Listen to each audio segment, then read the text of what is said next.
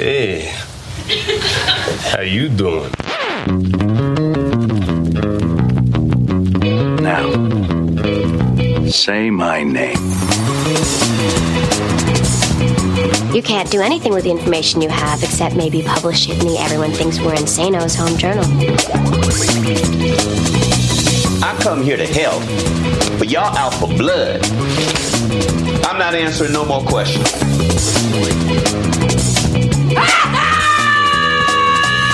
Salut à toutes, salut à tous, bienvenue dans l'épisode 43 de Un épisode et j'arrête, le podcast 100% série de l'ACS, l'association française des critiques de séries, en partenariat avec Binge Audio. Une grosse demi-heure de débats pointilleux, de questionnements métaphysiques, ontologiques, existentiels, mais surtout sériels, dans la joie critique et la bonne humeur journalistique. Next one, next one, next one, next one. Whoa, wait. What? That's the last one. Pierre Langlais de Télérama pour vous servir et à mes côtés Frédéric Rappe de Télé 7 jours. Hello Frédéric. Salut. Et deux invités comme nous en recevons désormais de temps en temps dans Un épisode et j'arrête, les créateurs et scénaristes de Baron Noir, Eric Benzekri et Jean-Baptiste Delafont. Bonsoir messieurs. Bonsoir. Bonsoir. Donc ça c'était Eric Benzekri, puis Jean-Baptiste Delafont, vous êtes bien dans l'ordre. La série politique de Canal+ revient ce lundi 22 janvier pour une saison 2 qui s'ouvre entre les deux tours de la présidentielle et met en scène l'implosion du PS et la tectonique des partis dans la France de l'état d'urgence. Comment écrire une série politique dans un monde en plein bouleversement? Peut-on tenir la comparaison en face d'une réalité politique imprévisible? Faut-il suivre l'actualité, l'anticiper ou opter pour la pure politique fiction? On en parle tout de suite avec les créateurs de Baron Noir. 10% sur le SMIC et les minima sociaux, je t'ai déjà dit non au premier tour, c'est pas pour le sortir du chapeau maintenant. Énorme erreur. Puis un salaire maximum à 30 SMIC, j'aurais l'air de courir après les voix de Vidal. T'auras l'air de rassembler la gauche. Face au FN, faut que je rassemble bien au-delà. On s'en fout du FN. La présidentielle est terminée. L'enjeu, c'était juste d'être au second tour. Pour ça, fallait juste convaincre qu'il vaut mieux une jeune meuf couillue qu'un osané et ses 130 ans de vie politique. Donc bravo. Mais maintenant, il reste juste un petit truc à régler et faire en sorte que tu aies une majorité à l'Assemblée pour gouverner. Plus je suis haute au second tour des présidentielles, plus je serai haute aux législatives. C'est complètement con. Tu me connais, j'aime beaucoup la créativité stratégique, mais là, c'est complètement con, là. Tu pourrais faire 80%, ça ne changera rien. Tout le monde va revenir gentiment dans son camp. 35% pour la gauche, 35% pour la droite, 30% pour le FN. Il y a plus de 300 triangulaires. Tu veux parler à toute la France? Attends d'avoir une majorité. Pour l'instant, parle à la gauche, parce que c'est elle qui permettra de gouverner. La première saison de Baron Noir avait été chaudement accueillie par la CS et Kad Merad, élu meilleur acteur lors de nos prix en juin 2016. La saison 2 s'ouvre avec la sortie de prison de Philippe Rickwaert, alias le Baron Noir, qui attend son procès dans une affaire de financement de campagne illégale. Amélie Dorendeu, candidate PS incarnée par Anna Mouglalis, est au deuxième tour de la présidentielle face au FN. Sa victoire semble assurée, mais elle doit faire un choix pour les législatives, se rapprocher du centre ou tenter l'union de la gauche. Rickwaert va tenter d'influencer son choix et de reprendre une place centrale dans le jeu politique. Ça, c'est pour le pitch rapidement. La première question, cher monsieur, est la plus évidente qui se pose, c'est votre président ne s'appelle pas Emmanuel Macron. Elle s'appelle Amélie Dorendeu. Vous avez écrit cette saison 2 avant l'élection de Macron. Vous saviez que vous ne pourriez pas tout anticiper. Alors, comment avez-vous fait face à l'actualité politique? Ça, c'est pour la question générale. Qui se lance là-dessus? Eric Benzekri. Écoutez, on a fait comme on a pu. Il faut être honnête, personne ne pouvait prévoir ce qui s'est passé dans la vie réelle. Donc on a utilisé nos atouts, c'est-à-dire nos personnages qui étaient plantés dans la première saison. On a eu de la chance parce que la présidente élue dans Baron Noir, Amélie Dorendeu, qui est incarnée brillamment par Anna Mouglalis, il se trouve qu'elle est macronisable. Voilà, c'est-à-dire qu'elle est Macron compatible au sens où elle a pour objectif de se rapprocher du centre et de créer ce qu'on appelle un pôle central réunissant la gauche de la droite, faut pas que je me trompe, et la droite de la gauche. Donc voilà, on avait ce point de départ là, ça nous a beaucoup aidé à construire la suite.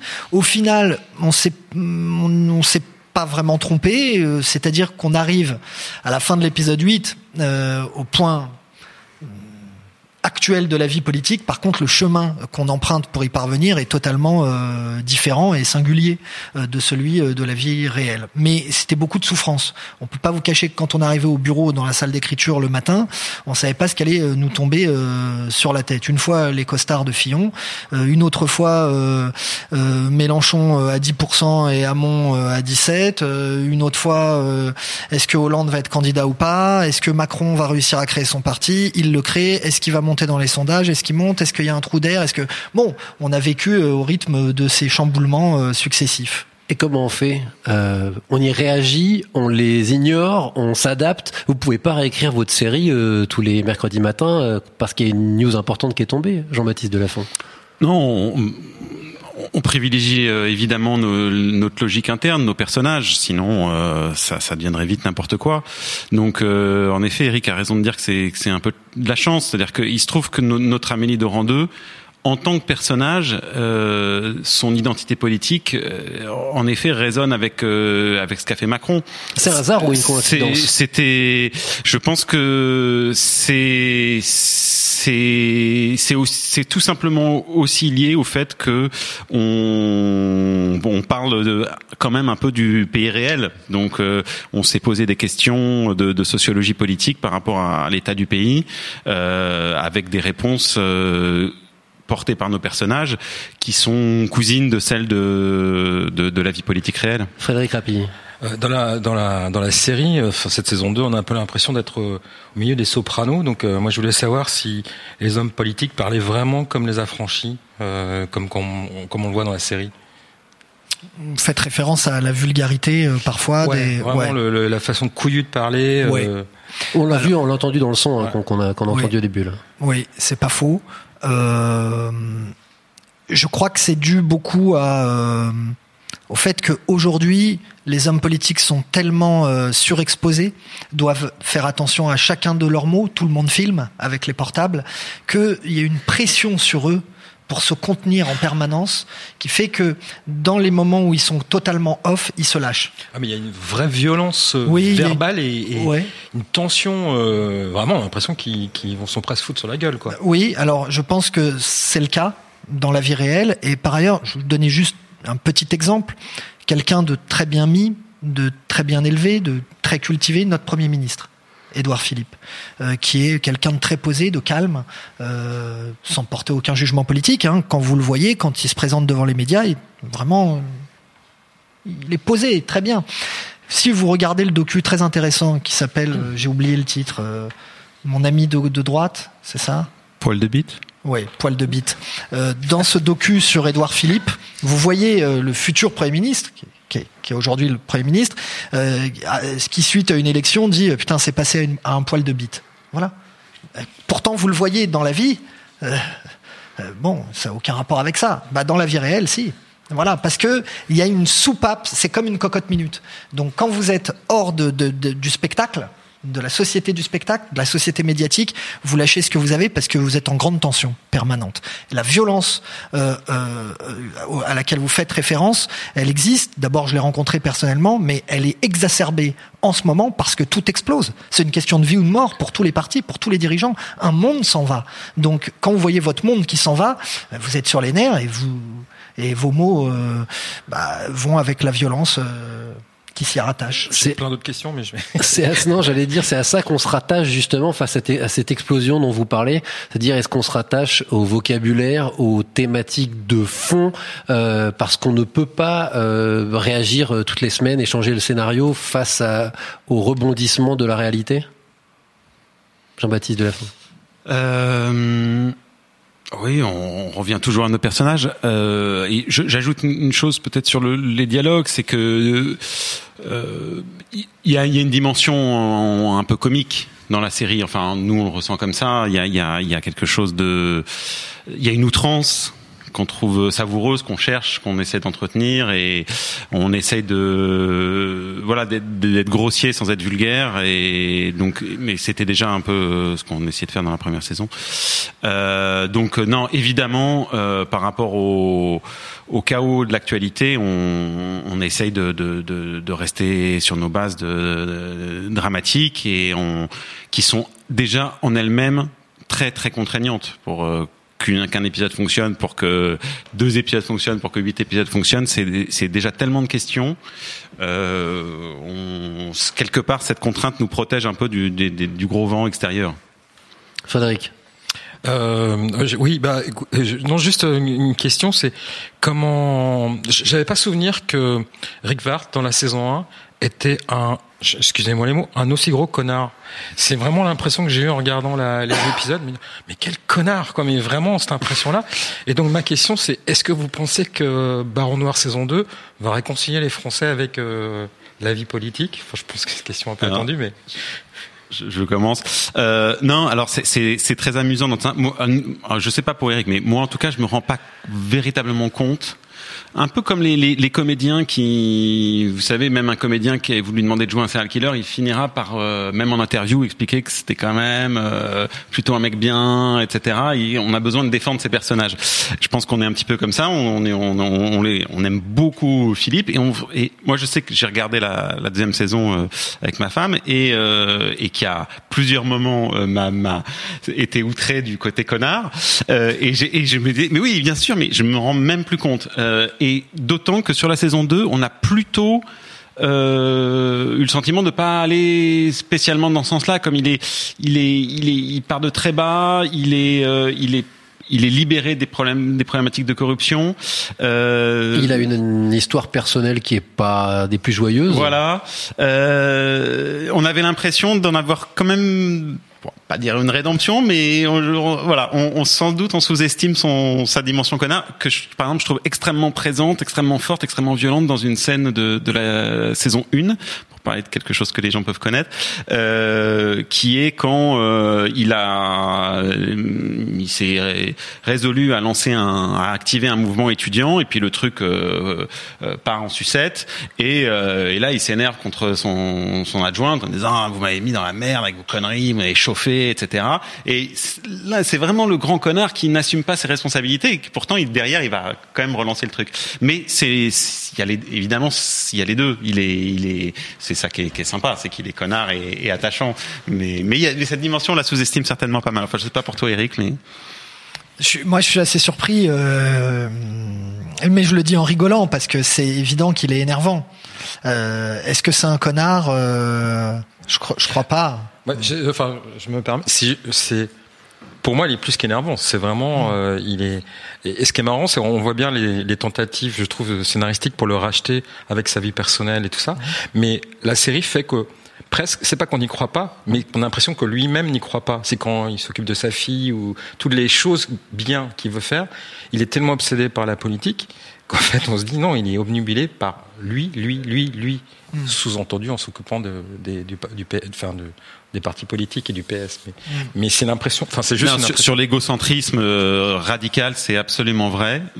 Nous, on le ressent pas comme quelque chose de connard, mais je pense qu'on le croirait dans la vie où ça serait notre frère, notre père, peut-être on dirait ça. Mais c'est vrai, et même dans ses rapports avec sa fille, moi j'y vois beaucoup de sincérité, tendresse, etc. Mais il ramène tout à lui tout le temps. Donc, c'est un peu une des définitions possibles du connard dans la vraie vie. Mais on s'est jamais dit un mot pareil. Bon, regarde. Pour la gauche, les 21,7 d'Amélie, d'accord, et les 15,8 de Vidal. Ça fait 37,5. Ok. Maintenant la droite. Les 20,9 des Républicains, les 12,1 des centristes et les 4,2 de l'Oiseau. Ça fait ? Ça fait... Ça fait 37,2. Tu vois bien que 37,5 et 37,2... C'est pareil. En même temps que Torini, il a appelé à voter pour Arménie. Oui, face au FN au second tour de la présidentielle. Mais aux législatives, les centristes, ils vont rester dans leur camp, à droite. Si je suis face à la droite, ils vont me bananer. Si c'est une triangulaire face au FN, et que la droite est devant moi, il y a plein de gens qui vont voter à droite pour faire barrage au front. Et alors si c'est une quadrangulaire, avec la gauche de la gauche, et que le mec de Vidal se maintient, là je suis direct plombé. Un deuxième extrait du premier épisode de la saison 2 de Baron Noir diffusé ce soir sur Canal+. Précisons d'ailleurs que les 8 épisodes, si je dis pas de bêtises, de cette saison sont visibles en mode binge, comme on dit maintenant, sur Canal à la demande, dès ce premier soir. Extrait assez explicatif qui amène cette question. Comment, avec un sujet si technique que les coulisses de la politique, peut-on éviter de tomber dans l'explicatif? Comment on s'en sort? Parce que si on n'est pas complexe, on est faux. Et si on est trop complexe, on paume tout le monde. Alors, comment on s'en sort, messieurs? Eric Benzekri. Faut travailler.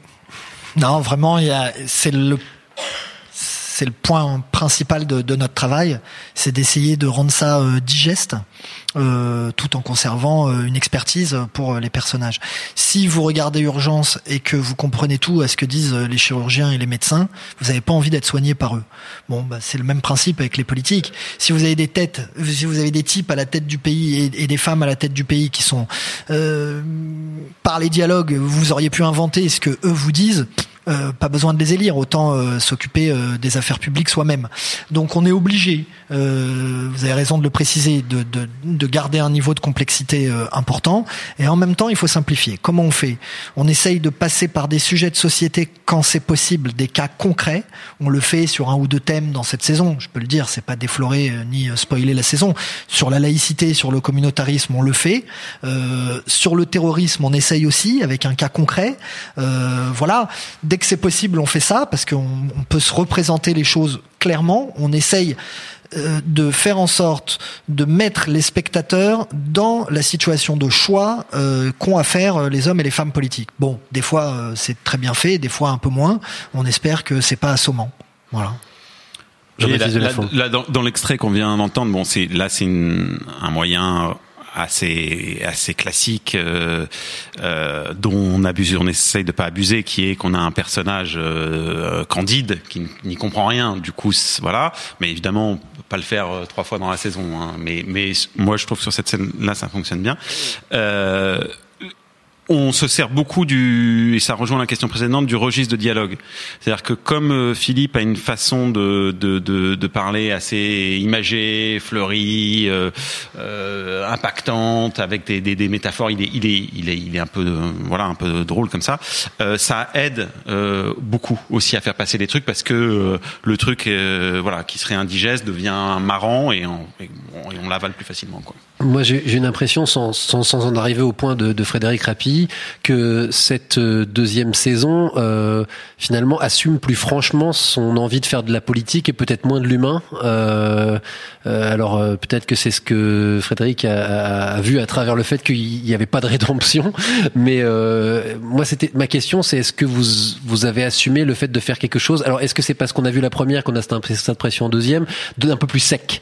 Vous prenez, il me semble, moins de temps, il n'y a pas de romance, alors il y en a une mais c'est pas des personnages centraux vraiment, ou en tout cas pas aussi important que Philippe Rickwaert, que finalement c'est une saison plus purement politique, et puis merde, après tout, pourquoi on n'en ferait pas la télévision? Oui, faut pas mentir, c'est un peu ce qu'on a pensé. Bon, est-ce que c'est bien ou pas? Nous, on aime bien. En tout cas, c'est radical. Voilà. Alors, c'est un choix artistique. Est-ce que la troisième saison sera pareille? Je sais pas. Mais dans la deuxième saison, il y a une urgence pour nos personnages qui est que faire avec ce monde politique qui est le leur monde de tous les jours qui s'effondre. Donc l'urgence n'est pas aux affaires domestiques, mais à la sauvegarde ou à la destruction ou au changement du système. C'est pour ça qu'on a fait ça. C'est la situation qui nous a aussi encouragés à le faire. Deuxième élément, il y a un papier dans Le Monde Magazine il y a quelques semaines sur un cinéaste engagé, Romain Goupil. Il y a un dialogue qui m'a marqué parce que j'ai trouvé que c'était exactement la situation de Rickwaert. Il se retrouve, Romain Goupil, après un meeting de Macron à Nantes, avec des types qui sont avec Macron. Il le soutient et il est là. Et il rentre de ce meeting et puis il dit à ses proches, il y a eu quelque chose de très très bizarre. C'est qu'en sortant du meeting, on a été bouffé avec les mecs de Macron, et les mecs de Macron se sont mis à parler de leur famille, de leur femme et de leur maison secondaire. J'ai jamais vu ça. Et je comprends, parce qu'ils sont à 10 jours du deuxième tour, et dans cette génération, comme Romain Goupil, de gens qui font que de la politique du soir au matin, c'est complètement insensé de parler d'autre chose que de politique dans ces moments-là d'importance. Nos personnages sont pareils. Ce sont ils sont vieilles générations, donc. Oui, oui, absolument. Il y a pourtant un personnage qui est joué par Hugo Becker qui est plutôt un jeune. Oui, mais il a été formé par l'ancienne génération, et de ce fait-là, il est complètement adapté au canon de l'ancienne génération. Frédéric Rappe. J'ai une petite question. Il y a beaucoup de visiteurs dans le week-end. Alors on parle des visiteurs du soir. Moi, je voulais savoir si vous aviez eu vos visiteurs du soir sur cette saison 2. Oui. Vous pouvez donner des noms. C'était des visiteurs du matin, parce que le soir on essaye d'être avec nos familles, on n'est pas comme nos personnages, mais ces visiteurs du matin, oui, on a eu un certain nombre de consultants qui nous ont aidés. Est-ce que Julien Drey ou officieux? Je pense à Julien Drey qui commence à postuler maintenant au Parti Socialiste. Est-ce qu'il a regardé la série? Oui, il a regardé la saison 1, oui, parce qu'on s'est croisés, parce qu'on a tourné 2 ou 3 jours à Solferino, on s'est croisés là-bas. Et oui, il nous a dit qu'il avait même aimé la saison 1. Mais est-ce que vous... Alors, je ne sais pas qu'il vous demande de changer des choses, mais est-ce qu'il pourrait vous demander « tu peux pas me rendre plus sympathique » ou est-ce que vous avez ce genre de... Non, ce serait quand même un peu... Bah, d'autant que ce n'est pas les vrais personnages. Mais c'est vrai...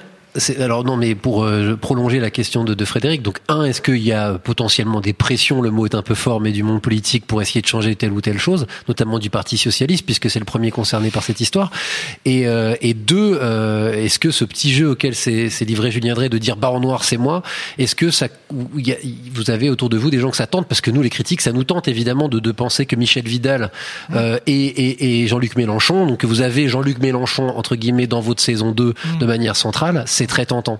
Donc, 2 questions finalement là. Alors, d'abord, est-ce que le PS vous fait des commentaires, si j'ose dire? Non, oui, il y a des dirigeants du PS qui font des commentaires, mais nous, vous savez, on est comme dans mais le... Pas sur les scénarios. Pas sur les scénarios. Nous, on est comme Omar dans Omar et Fred, on va plus aux soirées. Bon. Donc, si vous voulez, ça nous protège, parce qu'en fait, on fait que travailler. Donc, on est là, on se protège de tout ça, justement, et on est avec nos signaux faibles. Et nos signaux faibles, c'est comment sentir le monde politique et essayer de se projeter dans des suites qui pourraient arriver dans le monde réel, donc dans le nôtre. Et donc, on lit beaucoup, mais on a beaucoup plus lu d'ouvrages historiques pour écrire cette saison que d'actualité politique. Au contraire, on s'en protège. Donc, d'ailleurs, ils sont bien trop intelligents pour tenter des approches. Et si tu disais ça et tu disais ça, c'est... Parce que vous êtes une très rare série française à donner les vrais noms des partis et des syndicats, tout ça. C'est quelque chose qui se fait pas trop à la télé française aujourd'hui. Ça pourrait avoir certaines conséquences d'employer les... Alors vous employez pas le nom des vrais politiciens, sauf dans des références, je suis pas Rocard, Mitterrand... Ceux qui sont décédés, on se l'autorise. Mais ça n'a pas de conséquences concrètes de... Pourquoi on l'aurait pas fait avant, finalement? Non, je pense que c'est complètement normal de faire ce qu'on fait. Ce qui est anormal, c'est d'avoir pendant des années appelé une BMW, une BM X, etc. Quoi. Bon, donc c'est plus un rattrapage qu'autre chose. Et est-ce qu'une série politique aujourd'hui, ça se fait sereinement par rapport aux chaînes? Alors, on va pas rentrer dans les détails de votre relation avec la direction de Canal+, mais on a souvent dit que faire une série française politique en France, c'était compliqué parce que fallait pas froisser un tel, fallait faire gaffe à pas dire ça, etc. Est-ce que vous avez l'impression que c'est encore un exercice un petit peu difficile? Non, on a vraiment sincèrement eu aucune pression.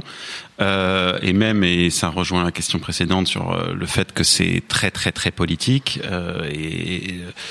On a été assez surpris. Moi, je me souviens très tardivement dans les dernières versions avoir demandé à un de nos interlocuteurs de Canal, mais vous pensez que ça peut marcher? Et ils étaient tout à fait conscients de la radicalité de la démarche, du fait que, et je voudrais pas inquiéter les auditeurs, cette radicalité, elle est, en principe, si ça fonctionne, elle est romanesque, parce que c'est une concentration d'un type d'énergie. Il y a tellement de séries aujourd'hui, au moins, si vous regardez Baron Noir saison 2, vous aurez pas un petit peu de polar, un petit peu de truc, un peu de machin, vous aurez l'énergie de Baron Noir décuplée, concentrée, et c'était ça la démarche, et ils nous ont complètement, qu'on n'a pas théorisé en amont, mais plus ça avançait, plus les intrigues secondaires, etc., se sont asséchées, et ils nous ont complètement accompagnés dans cette démarche-là avec enthousiasme, donc on a été gâtés.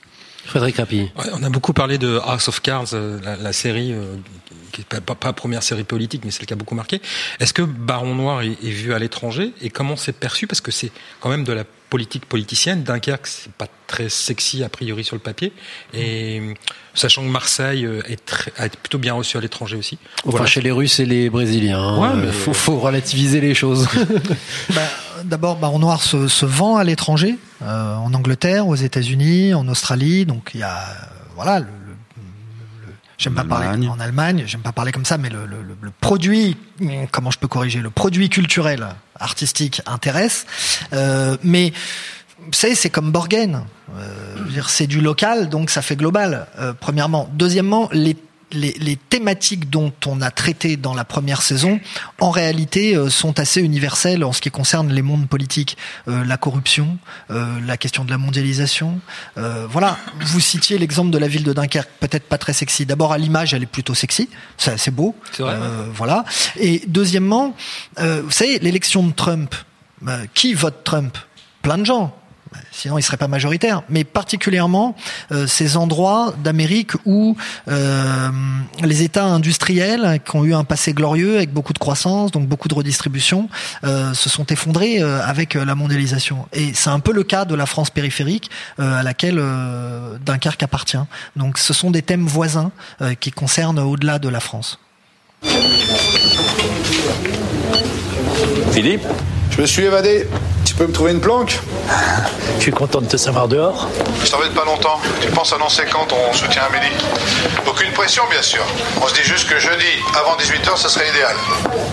Comme ça, au meeting d'Albi, elle pourra... Ouais. Bon, ben c'est bien, je t'ai fait marrer au moins. J'avais peur que la tôle t'ait changé. Donc, Albi jeudi. Amélie pourra s'appuyer sur ton appel, ça va être magnifique.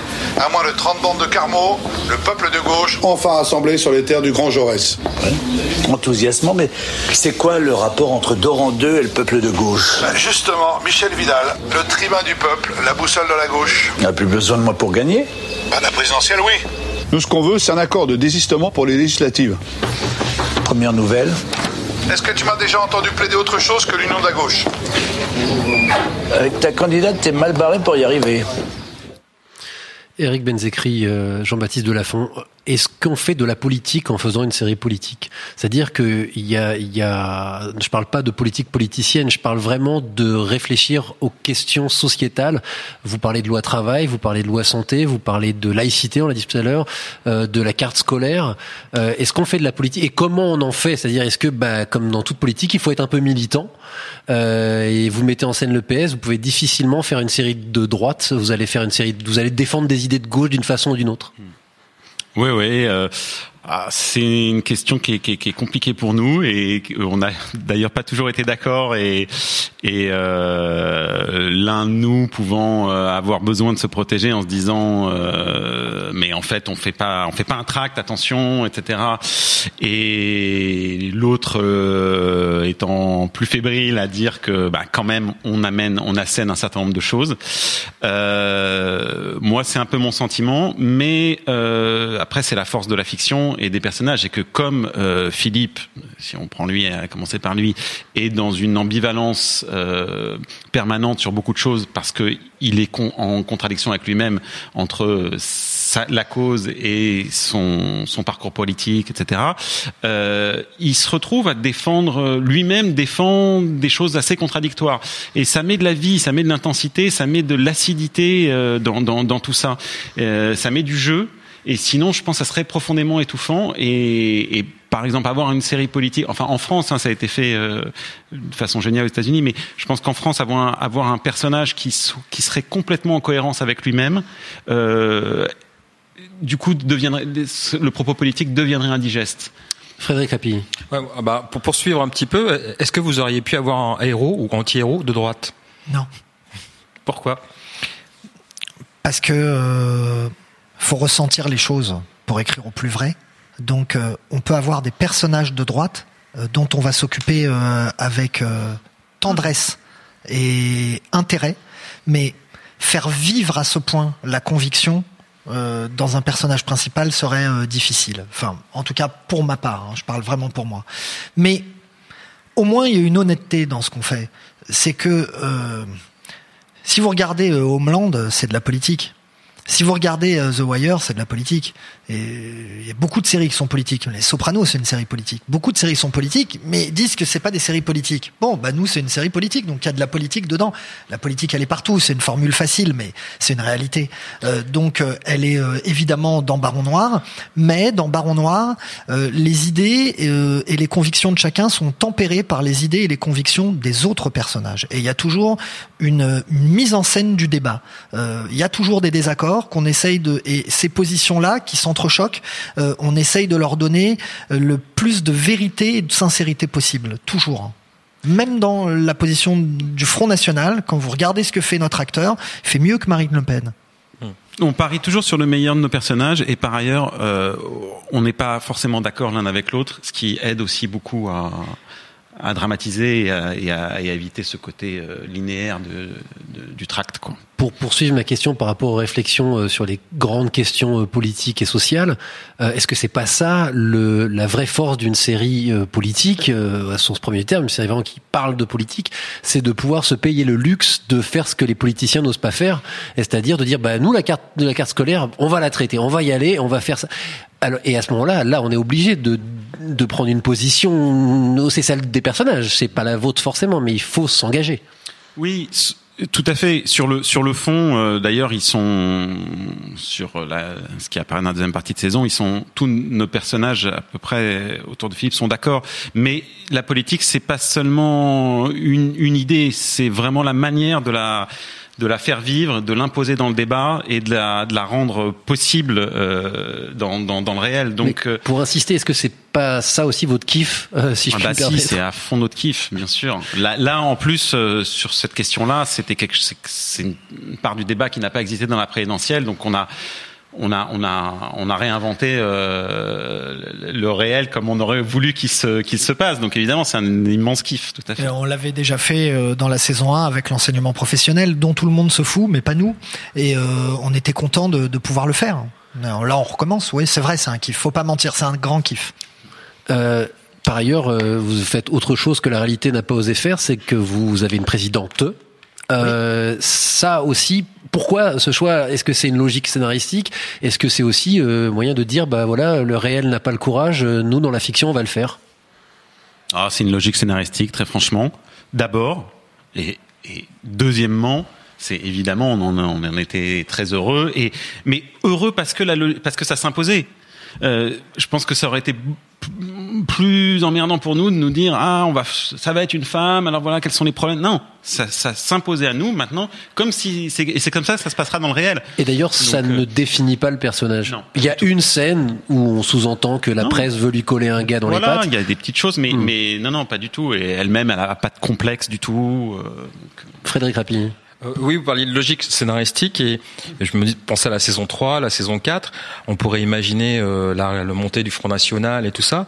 Est-ce que vous allez être obligé de faire rentrer un troisième membre dans votre duo et quelqu'un qui ait des accointances, pas qui soit pas les vôtres justement, pour être proche de vos personnages et qui ait un peu de tendresse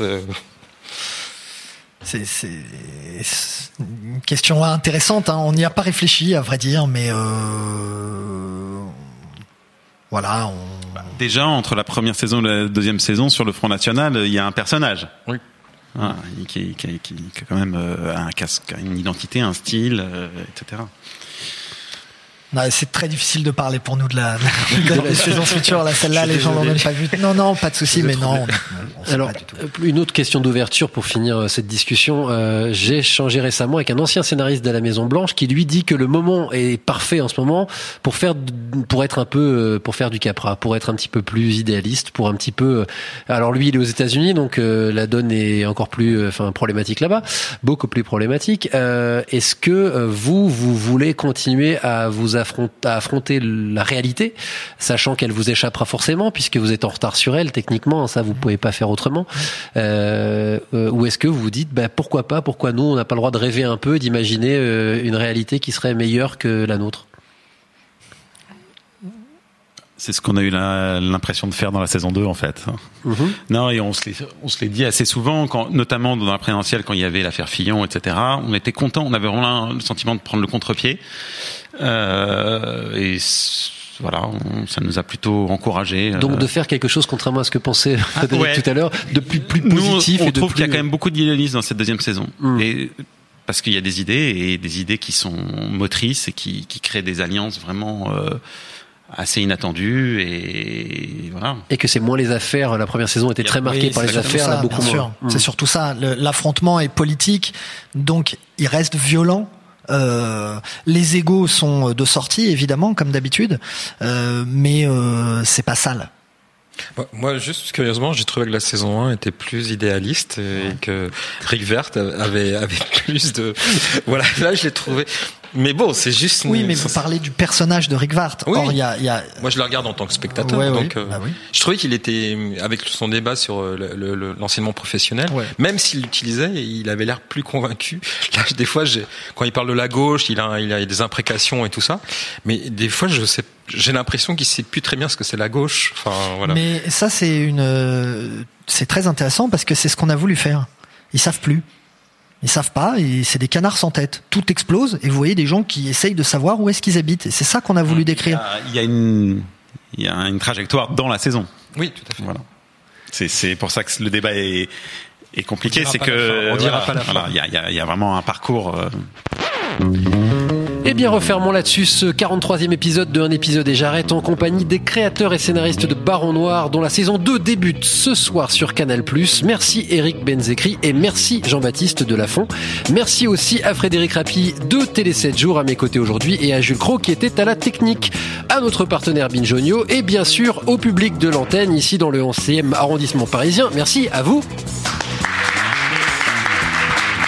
La semaine prochaine, on change complètement d'espace-temps et de système politique avec une émission consacrée à Star Trek, le plus célèbre des space opéras, qui est un peu politique aussi, tiens d'ailleurs, de retour sur Netflix pour la suite de sa nouvelle saison en France. D'ici là, foncez sur les profils Twitter et Facebook de la CS et de Un épisode et j'arrête. Likez, partagez, commentez, ils sont là pour ça. Salut à toutes, salut à tous et à la semaine prochaine. Next one, next one, next one, next one. Whoa, wait, wait, wait, wait.